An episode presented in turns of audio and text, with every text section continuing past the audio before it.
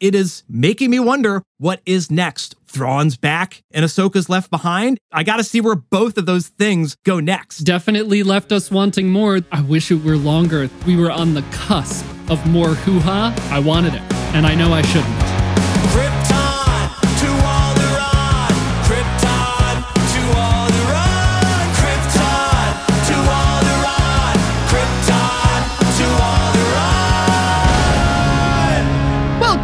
Welcome, everyone, to Krypton to Alderaan. I'm Joey, your Star Wars lover, and with me is Royish Good Looks. Hello, podcast. Hello, Joey. Hello, old friend. We're the podcast that analyzes nerdy pop culture, but it's mostly Star Wars. In this episode, we'll be talking about Ahsoka Part 8, The Jedi, The Witch, and The Warlord. Ooh. And maybe also a little bit of Part 7, Dreams and Madness, because we weren't able to record an episode last time. So here we are, maybe two in one. But first, Hey, you know what's great about YouTube? YouTube's been pushing out our stuff to a bunch of new people lately. It's really cool to see, checking the analytics and being like, hey, YouTube is helping us out. So if you're new here, check out our past episodes on Ahsoka. We've been covering it all season, and at least we have tried to follow a common thread throughout the show. We'll talk about that in a little bit. And everyone, please consider following and subscribing for more and comment. We'd love to know what you thought of the finale. We'd love to know what you thought of the show overall. We'd love to know what you thought of Huyang, the Krypton to Alderaan fan favorite character. Get in the comments, let us know, and give us a follow on social media. Ahsoka's over. No one knows what's coming next. So to keep up with us in between episodes, just search Krypton to Alderaan on any social media platform, and we'll be there, and you'll be there, and, And then, then we'll, we'll both, both be, be there. in the words of Shakira, I think. Shakira. That's all the things. Royce, punch it. Okay, here we are. The end of the road. The pathway to Peridea has ended. Or has it just begun? Actually, what we've done is just swapped the characters out. Did we talk about that earlier in the season? I feel like we talked about the potential for that to happen, and now it's happened. All the characters that were there are not there, and then vice versa. Uh, We talked a lot about the foreshadowing with Ezra saying, Hey, I'm going home, right? And like, I don't know if you are. I think they pulled a little bit of a Rian Johnson subverting the expectation of like, Ezra does in fact get home. Ha ha! That was just a diversion. Yeah, Sabine and Ahsoka are stuck there, and Shin and Baylan are stuck there. But Ahsoka, okay with that fact. She says, We just have to move on now, right? I don't know. Unless the Purrgils show up and they fly into the mouth and they go back to the galaxy far, far away. The issue is that that's where Purrgil go to die. Hmm. Not to get dark right off the bat. I came to this planet to die. Oh, Rian Johnson, you've said the magic words. Yes, and in the words of Ahsoka, in a very meta moment, it's time for all of us to move on because the season is over. So let's go into what we think overall. We've talked a lot, we've had a lot of expectations. How do you think the finale stacks up with the other episodes of Ahsoka and with the stuff that we've been talking about all season? So, one thing I think this series has done well is balance, you know, a lot of new hoo ha magical things, but a lot of classic Star Wars box things. It's finding a good balance of everything, uh, living in kind of the middle of the fandom for me, of like whether you want easy adventures with Mando or the really political thrillers of Andor. Like Ahsoka balances a lot of that for me. And series finale, I had theorized, oh, we'll get a really big cliffhanger on episode seven, and someone will get captured, and then we got to rescue them in episode eight. In episode seven, did not leave us off with a cliffhanger at all. Really, it was that was the scene where Ezra's like, "I think I'm gonna go home, guys." It was kind of like a happy ending and not super looming. You know, the threat wasn't really there. And then we pick up with the kind of hunting down Thrawn for the actual finale. We got plenty of action, so we're satisfied there. We got some answers with the mystical great mothers, grandmothers, Gr- Great mothers. great grandmothers. probably somebody's grandma. Well, so we we got some clarification there of like, are they going to make some like zombie troopers? Like all of the things we were speculating on earlier in the season come to head in the finale, which is to be expected. But it really wasn't as as much of an event as I would have expected, like Mandalorian season finale, where like they're kind of having the boss battle with Moff Gideon at the end, and there was almost some more higher stakes there where you thought like some characters were going to be not making it through, but still really satisfying conclusion in that it is making me wonder what is next, which is another thing I think Ahsoka did really well is, you know, you're following this story very linearly. We're going from A to B to C to D, no BS in between. And now Thrawn's back in the original galaxy and Ahsoka's left behind. And I, I got to see where both of those things go next. 100%. And Baylan and Shin. I am much more interested now in where Baylan's going next as well. But yeah, you're right. We get the battle at the end with the zombified night troopers, and we get the battle between Ahsoka and Morgan.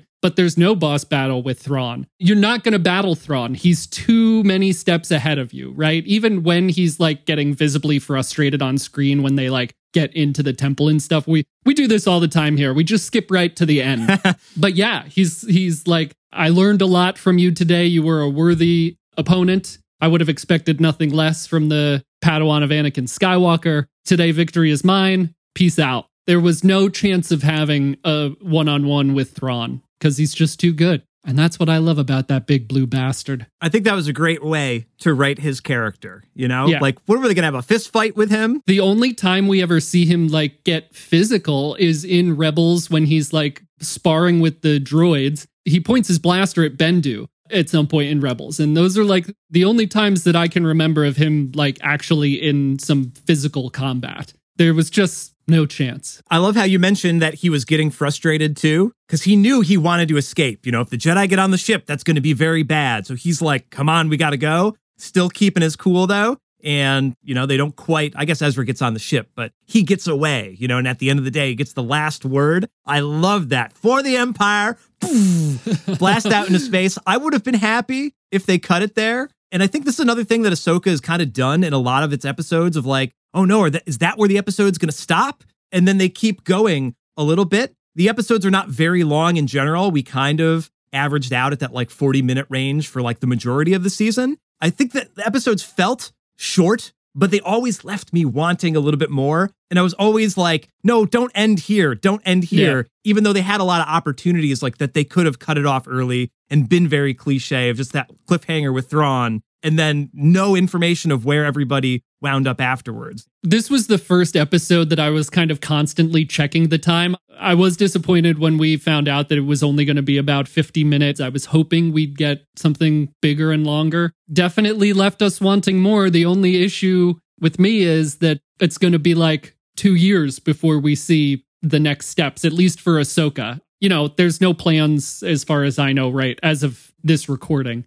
for a season two or anything like that. So who knows when we'll see the characters again. But I wish it were longer. I'll put the gif of Kylo Ren in here shouting more. I really wanted more because we were on the cusp of more hoo ha and I wanted it. And I know I shouldn't. I, I agree. You know, especially with like the Baylan stuff. I f- Yeah. fell in love with Baylan's character and Shin as well. I, I kind of really like both of them. And we got such interesting dynamic with Baylan and Shin in episode seven. You know, Shin having to do the dirty work without Baylan. And that was a really interesting way to evolve their dynamic. And then Baylan being so upset when Ahsoka beats him. You know, he's just so mad. And then when we see them in the finale, we don't get any dialogue. We just kind of get to guess like, did Shin go and murder all those people like Anakin hmm. style in Attack of the Clones, you know, with the Tusken Raiders? Or is she going to lead those people? Is Baylan, you know, going to be a hermit or is he on a greater quest? That seems to be maybe what it is. But that's just where we leave it. Like you said, like I could have gone for more. But again, with the Rian Johnson subverting expectation, oh, I guess that I take this back with JJ Abrams, you know, setting up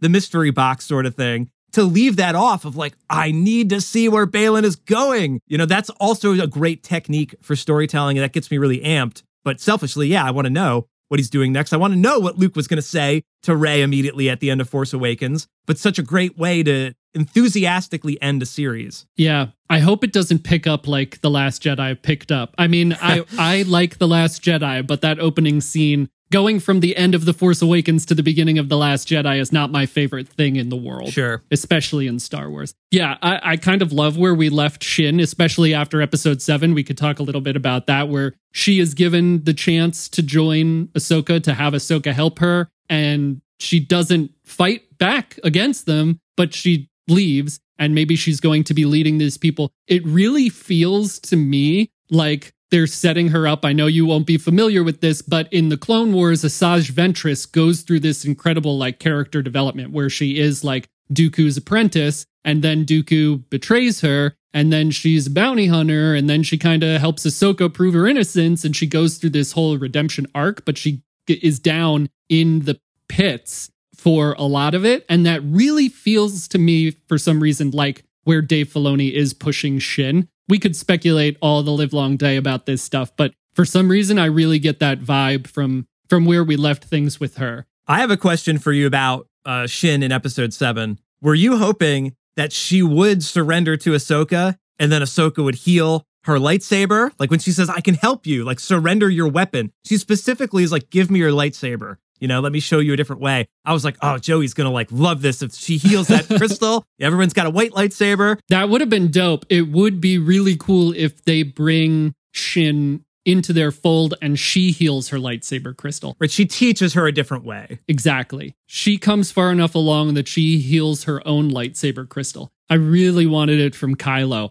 I really don't know why they didn't do it with Kylo, but yeah, it would be awesome to see her. I just want more of Shin in that like redemption role. So in part seven, we see Ahsoka get reunited with Sabine and Ezra. What do you think? So we talked some about like her exiting the world between world and not necessarily knowing exactly what's right, but still learning, right? But she's made this transformation. And in episode seven, we see her get there and land and offer Shin redemption and miss this reunion very lighthearted with Ezra and Sabine. And then in this episode, we see her confront Sabine and say, I've made a lot of mistakes, you know, and no one ever stood by me except my master. So I'm going to stand by you. What do you think of that whole development character wise with Ahsoka? Because very originally in the show, she's very like forlorn and lonely and is taking on all of this regret in her mind, abandoning people. But now we've seen her transformed. Yeah, I think Huyang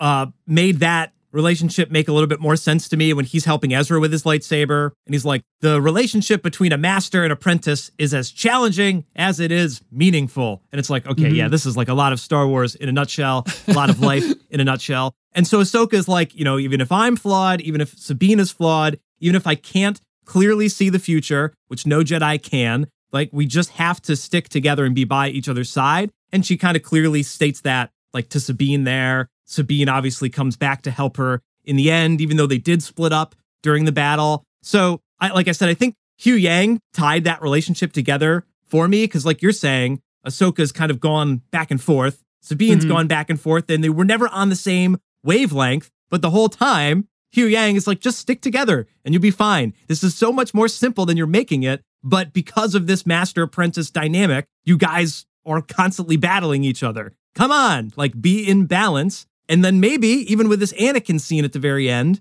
Anakin is looking over Ahsoka and maybe Sabine as well. And he's like, okay, great. Those people are working together now, just like I needed to work together with Ahsoka. And I should have worked together a little bit more with Obi Wan. And like, it's perfect, like parallel with Obi Wan and Anakin because they broke apart, you know? You were my brother, Anakin. Like, it's, I love it, man. Perfect Star Wars poetry moments there. Yeah. Huyang saying that, and then the next exact next scene of them having this interaction is pretty perfect. And the, again, how far Ahsoka has come with this, thinking that Sabine was constantly making the wrong decisions and abandoning Sabine, to now accepting this and being like, we're more than our past, we're more than our mistakes. You know, exactly what Anakin was trying to teach Ahsoka in that we're in the World Between Worlds episode. And even balance in when they got to Seatos the first time, Sabine tells Ahsoka to go. When they're battling on Peridea, Ahsoka tells Sabine to go. And then at the very end, they come together and fight together. And I think that that is perfect and a complete,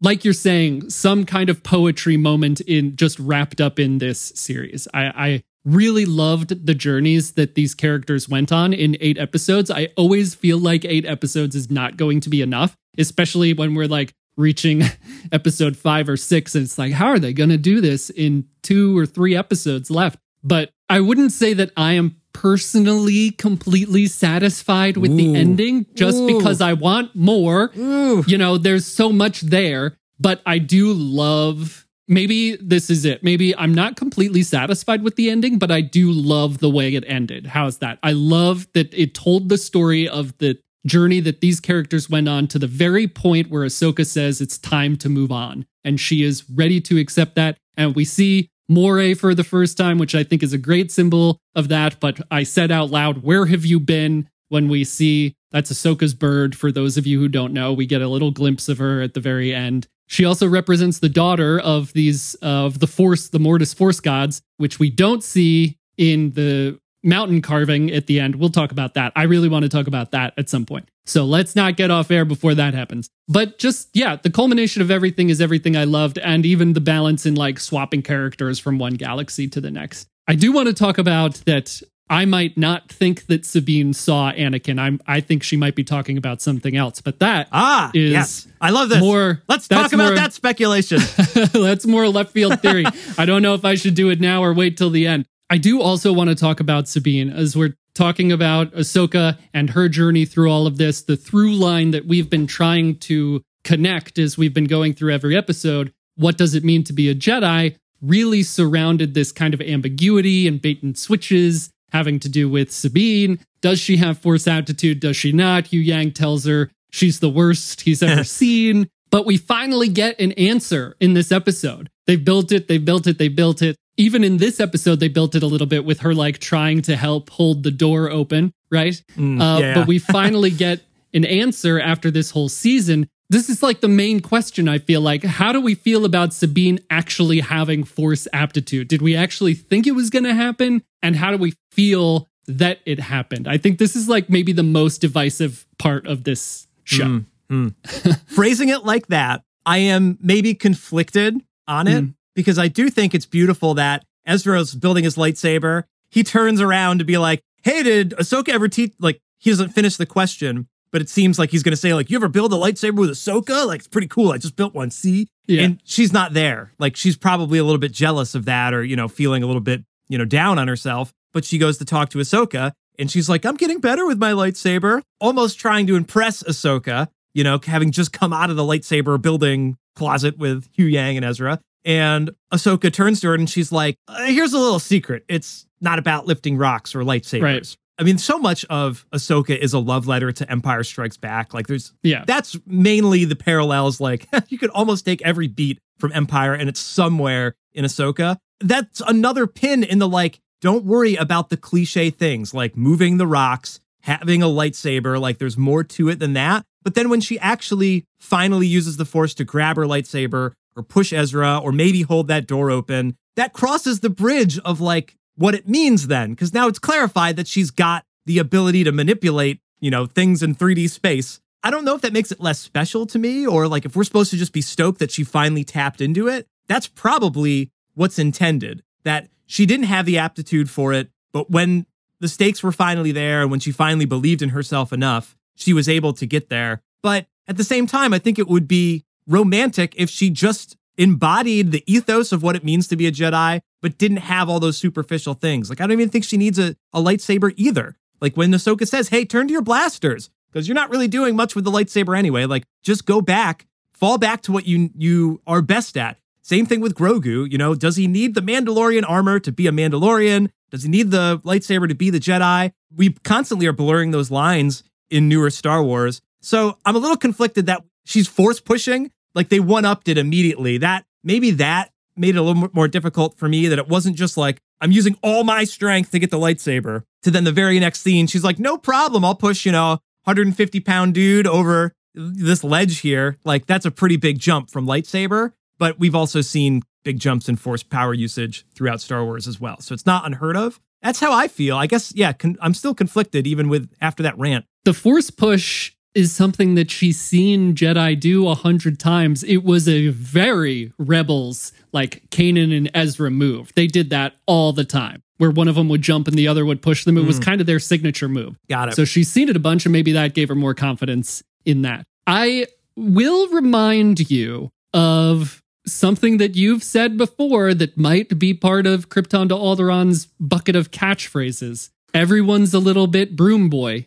So I will say that I was conflicted up until the moment that she was reaching out for the lightsaber. And then I was rooting for her a hundred percent. In that exact moment, I was like, come on, Sabine, do it. And she did it. And it was awesome. So that precise moment in the show, in this episode, turned me around completely on it. I would have loved the idea if she's embodying everything it means, like you're saying. But that moment really turned me around on okay, we've been talking about this all season. What does it mean to be a Jedi? Anyone can access the Force, it's in all living things. You know, talent is a factor, but anyone can connect to it. Hera can hear what's going on in the world between worlds, whether Jacen's acting as the conduit or not. And Sabine can tap into it as well. Everyone has access. Everyone's a little bit broom boy, and we see her get to use it. And I thought that that was really, really cool. I wish she had force pulled her helmet. She like Ah, at some point she runs over and picks up her helmet and i was like ah man. But yeah i thought it was awesome and i thought it was great to have her have that scene with ezra even if it is like a jump in ability because it tied in with rebels so much for me. I've seen it a hundred times in rebels. And then he also does a very ezra rebels thing where he like puts himself in the stormtrooper armor Yeah, I right? love they, that. I love they that. make they start to make fun of that in rebels like we're doing this again. How many times is this going to work? kind of thing. So very cool to see that happen as well. So i guess me as a character as an audience member character have has also have also developed because i was conflicted but then really happy to see it when it actually happened and i think it also speaks to ahsoka and the journey that ahsoka made she maybe wasn't the best teacher before and maybe now is like much more connected, much more balanced, a much better teacher. And because of that, her Padawan is better. We do these, we go through so much of this, especially in Star Wars. I was thinking about this because of Baylan and Shin. And Baylan lectures Shin in episode seven about their paths being different. And Jedi do that to their Padawans. They always are blaming their Padawans for their mistakes, right? Maybe that was part of Anakin's lesson as well. Because the master is always blaming the student when it's kind of like, well, you taught them. So if she's power hungry, it's like kind of because of you and your teachings. Like you had time to correct this. You can't just be like, ah, there's no hope for you, or he has no patience, or any number of things that we've heard masters say about their Padawans, blaming them for the way that they act because of the way they were taught. You know, we talked a few episodes about um, Ahsoka's pedagogy, and I think that this is really a much more healthy relationship because she walks up to Sabine and says, I made mistakes. My master was always there for me, and I'm going to be there for you. And that changes things for Sabine. I think there's a lot to be said there. We could talk all day about how I really sometimes don't like the Jedi because of the way they treat each other and because of the way they treat the rest of the world. And blaming their Padawans for their mistakes, I think, has been a big part of this until now. Yeah, and that's a perfect flip side of the coin with Baylan and Shin, who are separated at the end of the series with Ahsoka Right. and Sabine together. And like you're saying, Ahsoka even accepting, like, don't worry, Sabine, that you kind of got us into this quarrel because we got Ezra home. Like, yeah, Thrawn returned, but Ezra's home. And like, that's the balance of things. And she's okay with that. Whereas Baylan's like, Shin failed, you know? Like, Shin was blindly following Baylan up until that last two episodes, right? I Mhm. mean, I guess she was kind of questioning, but she was always doing what Baylan said to the best of her ability. She fails the combat in episode seven, and then they totally split up, you know? So it is the opposite of Ahsoka and Sabine. Yep, 100%. Uh, it's a good note, I think. So there's one more thing that I really love about that uh, Sabine Ezra force pushing, force grabbing the lightsaber scene. And, you know, I'm always harping on like, use the darn source material music Yeah. in these episodes, you know? Ah. And someone's trying to grab something, you know? They're in the middle of a battle and, you know, the score is going crazy. It's a really like in your face arrangement. So when she's grabbing the lightsaber, it's not your stereotypical force moment. I should listen to it again, I suppose, but it wasn't blatantly in your face. But we do get it blatantly when she does the force push in the next scene. So kind of riding on the coattails of the like her one upping her skills. That's maybe the true moment when she's maybe quote unquote mastered it. Believe me, I can do this, Ezra. It's not her like guessing and checking. She's like, no, I know I can do it. We have to do it now before it gets even harder. And boom, that's where they put in the force theme. And so I thought that was great because we also never, maybe I shouldn't say never because who knows? You get in the comments and tell me where I'm wrong, haters.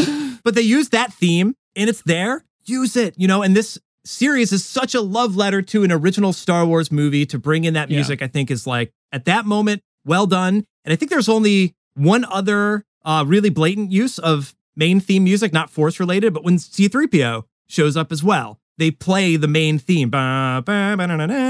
Not Right. quite as triumphant, but it's snuck in there. Thank you, Kevin Kiner or associates on that Yeah. team for giving us some of those moments as a selfish, like you're saying, I want more. I know I shouldn't. Thank you for completing the Star Wars box on Ahsoka with, with those moments for me. But I do think it works well for Sabine growing her abilities there. It's not like the first time she starts to move a rock, we get the Force theme. We waited to get a moment. That's who she is. It wasn't just luck, it was intention. Yeah, I love that. Yeah, she's finally made it. She understands it. Another thing I think might lend to Sabine like finally getting it is that she's just so real. I love it when shows or movies have this person that's very real, like Carson Teva a few episodes ago being like, all right, whatever you say, let's get going. Yeah. Like yeah. Ahsoka says, let me tell you a secret. Being a Jedi isn't about lightsabers. And Ahsoka's like, it helps. Obviously, it helps in the situation we're in. And then when she's finally figured out how to use the Force and she's like, Ezra, I can push you, she's like, the longer you wait, the harder this is going to get. Like, she's very real. That seems so Mandalorian to me. And it's perfect. And she's like, I have to do this because I have to do this. Right. And so she figured out how to do it. And now she knows she can do it. And that is maybe another thing that's leading her to be able to do more quickly. The more we're talking about this, the less I know I said I wasn't conflicted, but even less conflicted I'm getting because I just love this that Sabine can do this stuff now and that she's understanding it. And I love Ahsoka, and the fact that Ahsoka could train her to do it is also something that I really value. There was also a lot of homages I felt to Clone Wars Season 7 music, especially as they're running through the temple. Which I mean makes sense because Kiner wrote it, but it's just cool. It's another thread that connects the things that's really cool to see. Another thread, the Jedi, the Witch, and the Warlord. Dave Filoni has talked before about being inspired by C.S. Lewis, and I'm not sure if it is The Lion, the Witch, and the Wardrobe that he was referring to, but I think George Lucas came up with the world between worlds. But anyway, it always reminded Dave Filoni of C.S. Lewis and the wood between woods, I think it's called, or the wood between worlds, something like that. So he gives like he I don't know if it was at Comic Con or something. He gave a talk about that. So also just a cool thing to see another little like homage to some of the inspiration behind some of this stuff, and specifically referencing the world between worlds and, and very mystically hoo ha. And then we see Baylan standing on the statue, pointing in some direction, and it pans out, and we see that it is the father who is the force representation for balance. The, the statue is the father. The statue is that Baylan is standing on is the father, who's the force representation of balance. And the one to the right that we see when it's the camera's panned out is the son, who is the dark side representation. And then there's like a destroyed one to the left, which would have been the daughter, which is the light side representation. And the father is pointing to something. This is kind of what I wanted more, obviously wanted more of at the very end, but I'm very excited for the future of this level of mystical Star Wars stuff. Did you have any indication of what those statues were? It doesn't sound like it. I know you haven't seen those episodes of the Clone Wars. Uh no, and I definitely have to go back to that arc for sure, and so I can fully appreciate this. But I definitely wanted more from it. You know, I I wonder if they trimmed back any further development to show in Ahsoka just because of Ray Stevenson's passing. Like it's such a bummer that like I don't know if they filmed anything else that they'll use in future material, but like he's not around to play the character anymore. So whether or not they continue it or if they recast him, that's going to be some big shoes to fill for someone to take over that role. He was pretty badass, especially Yeah. in episode seven. Like the scene where he's just standing after Ahsoka bests him, he goes through like the six stages of grief in this Yeah. one scene. You know, he's angry, he's sad, and he looks every direction. Like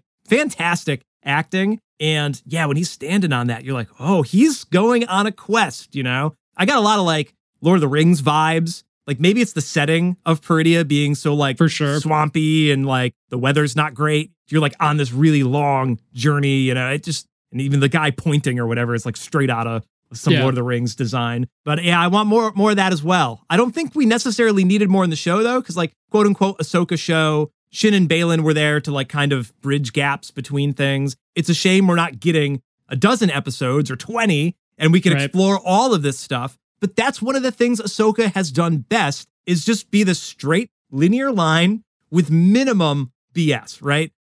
We took an episode away with Anakin and we took an episode away with Shin and Baylan, but that thread still worked really well in the context of the overall story. So I think it's okay that they didn't further expand, but yeah, Yeah. I want more. Yeah, it's very, very sad that Ray Stevens uh, has passed and they cannot further this character anymore. And he did do a great job. And I was also thinking about that scene of him on the mountain and just being like, this guy is not even doing anything and he's acting great, right? Like it's just all so, so good. Just very powerful in every single scene. When Ahsoka shows up on Peridea, and he's like surprised by it and she says disappointed and he says no like you believe him right because he never he said it was a shame Right. to have to ah, I like go up that. against her kill her he had like he doesn't want this to happen but he believes that he's doing it for the greater good and that is the perfect villain i think Thrawn is a is an amazing villain and i think Baylan is an amazing villain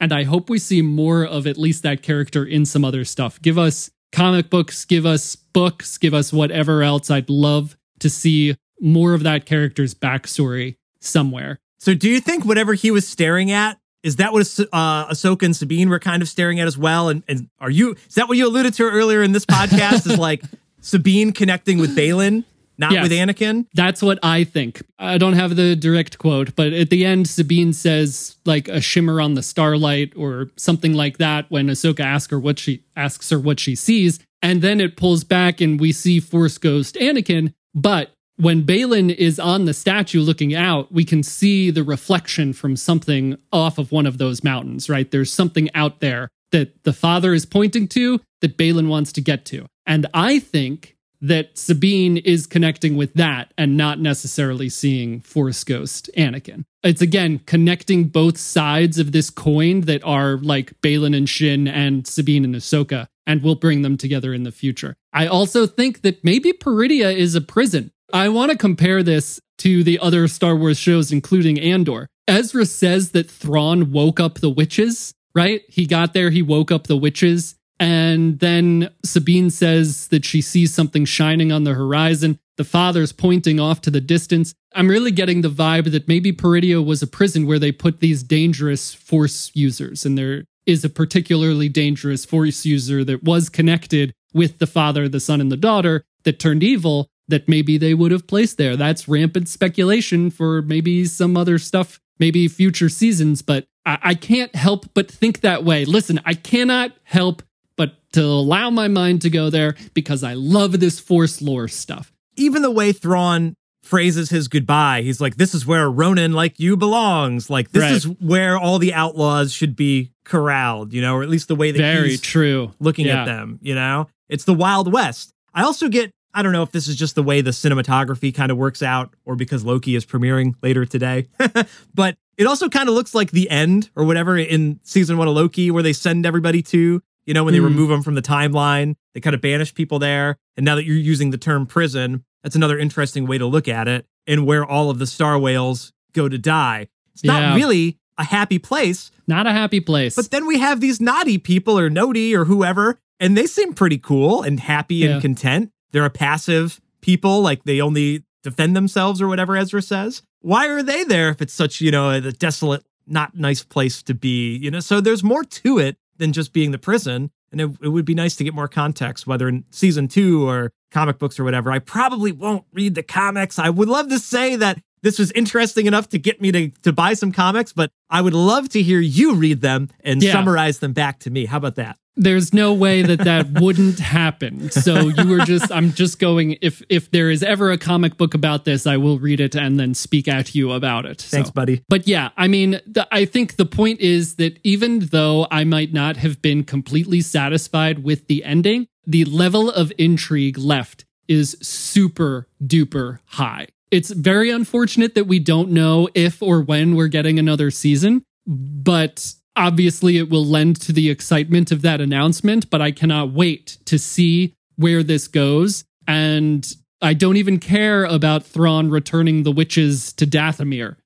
or repopulating Dathomir, whatever they're doing. Because Dathomir, the population was wiped out by General Grievous. You got to watch the Clone Wars. But anyway, I really want to see Peridea. And the big question the whole season has been what is Baylan looking for? And we do not get that answer, right? We get like maybe halfway to that answer, right? We see the Mortis God statues, but that's it. Mystery box, baby. Yeah. But please don't mystery box us the whole way. That's all I want. I don't want a mystery box the whole way. Okay. Long ago, in an episode far, far away, we asked the question Will Ahsoka be the best Star Wars? What do you think, Royce? How does Ahsoka stack up to the other live action Star Wars shows that we've seen? Man, you know, to be honest, like I haven't I haven't thought about it, so I'm gonna fly a little bit by the seat of my pants. I mean, I've thought about it, but I don't have the bullet points yet. As I mentioned a little bit earlier in the episode, like if you want the scale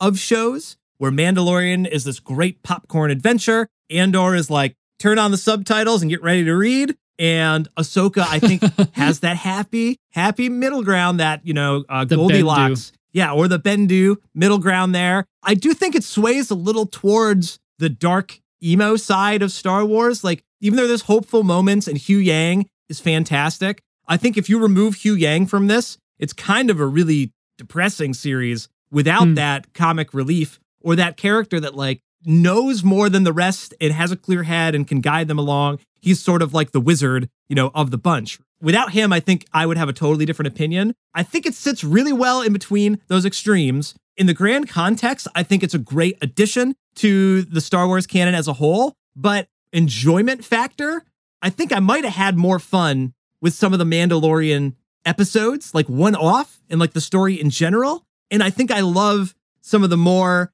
meaty bits of Andor than this. But it is a great balance of all those things. We did get all this new material. So it's actually like becoming very difficult to grade all these things because they fit in different pieces of the Star Wars canon and the Star Wars box, which is a good thing. If you didn't like this series, that's totally okay because there's all those other series, you know, and everything in between, which is perfect. Thank you for continuing to like find new ground and explore new territory because we have to do that. Since it's so, since you think it's so emo, do you think 16 year old Royce, do you think it would have been 16 year old Royce's favorite? No, I would not have had the patience for the hoo ha, I don't think.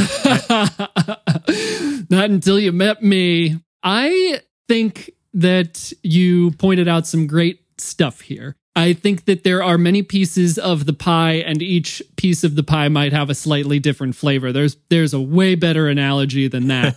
But I like it. I have liked a lot of what Disney has done with Star Wars, and I really do believe that one thing, one very positive thing Disney has done for Star Wars is starting to actually make it for everyone. You know, everyone always says Star Wars is for everyone. Well, it's not really, and there's a lot of problems with it. But they are starting to broaden the audience. We're bringing more people in with Rogue One and Andor. Andor creates this very new jumping on point for people who don't like hoo ha and who don't like space wizards and who don't like pew pews, right? It's so different and it's so, so good. And you cannot bring in a giant Star Wars nerd to make that show. You have to bring in a Tony Gilroy and all of the other amazing people that worked on that show. However, one of the pillars of Krypton to Alderaan is focusing or communicating about what makes Star Wars special to us specifically. And if you give me a piece of the pie that has to do with Jedi lore and hoo ha and mystical stuff and space whales and night sisters, yada, yada, yada, I will shove the whole piece in my mouth at once. This is my kind of Star Wars. And that's very specific, but this is the Star Wars that gets me out of bed in the morning, you know? This is what is really exciting and special for me. It's what I love to watch. It's what I love to read. And so this, I gotta say, maybe far and away is my favorite of the Star Wars series so far. Live action. With Mando, we had no expectations at the very beginning of Mando because we didn't know what, we literally did not know what to expect. All new characters. With Andor, we knew a little bit about it, but still, I went into it not really having expectations. The same can be true for a lot of these series. With Ahsoka, I went into it very cautiously because Ahsoka, I've watched her for so long. She is my favorite Star Wars character. And maybe going into it already like taken down a peg, my expectations were exceeded. I loved this show. After every episode, I said, Was that the best episode of Star Wars ever? And we got the World Between Worlds. I mean, there was so much stuff that felt like this was made for me. And I love that. And that's what everyone should love. I mean, don't gatekeep, right? But love what you love and like be excited about it. And that's great. And this this is this was that for me. Right. If you're an Ahsoka fan or Rebels fan, the show is obviously for you. It hit home for you. I will say it did hit home for me. Like I love that Kiner used some of the original themes. He's got some great homage themes. Like the series was fantastic. I do think maybe like the Ahsoka and Rebels backstory is another factor that makes it difficult to grade versus like Mandalorian and Andor. Sorry to discount Obi Wan and Book of Boba Fett, but that's just how we're how I'm framing this uh, for now. But Mandalorian, it was like a lot of brand new stuff, and even Andor, like we did have connection to Cassian from Rogue One, but there was a little less backstory than obviously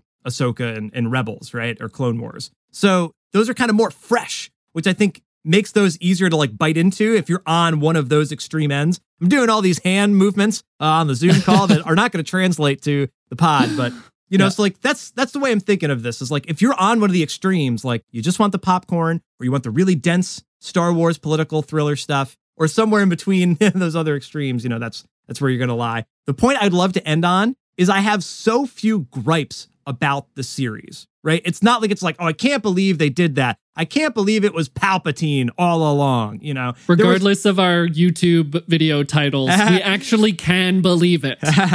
they didn't pull the rug out from under us, you know, they just told Yeah. a really solid story. Yeah. And that is coming from someone who hasn't been with these characters. I mean, you watched Rebels, but you've you haven't watched a lot of Clone Wars. So even with that factored in, you're still like in my mind rating it high, which I think is also like speaks to the the quality of the show and the storytelling. Right. And we still did get new information with Baylan and Shin, totally brand new, Yeah. right? I mean, really, it's all new. Like I've said a hundred times, it's less recreating this and more transitioning from animation into live action, which I think was done beautifully. 100 out of 10 for doing that, Dave Filoni and all the directors who worked on this. So if you want to know more and if you want to watch that transition happen, go watch the animated shows. They're extremely accessible.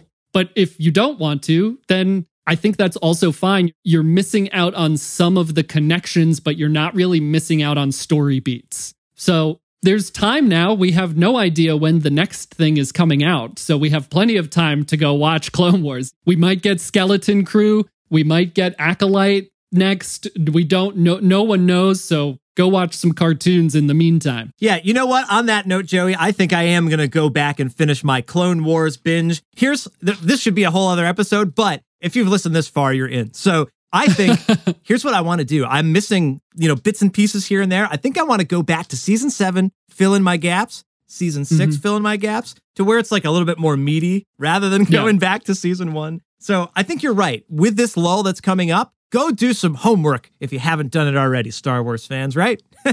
Right. Especially that Mortis arc. Gotta go watch that. What, what season is that one? uh, the seasons bleed together and they're out of order and you got to like find the order. Don't I'm not to don't do not do it because of what I just said, but I don't remember what season Mortis is in. Let us know in the comment section. Yeah. All right, listeners, we'd love to keep this conversation going. Joey and I could talk all day here on the pod, but it's going to be too hard to edit. So we're going to drop the episode here. but we want to know what you're thinking about this season of Ahsoka versus the other Star Wars series. Let us know down in the comments. We'd love to hear from you or hit us up wherever you like to social media. And make sure to subscribe for more nerdy pop culture, but mostly Star Wars. Thank you for listening to the show today. I've been Royce. I've been Moray. And we've been Krypton to Mortis.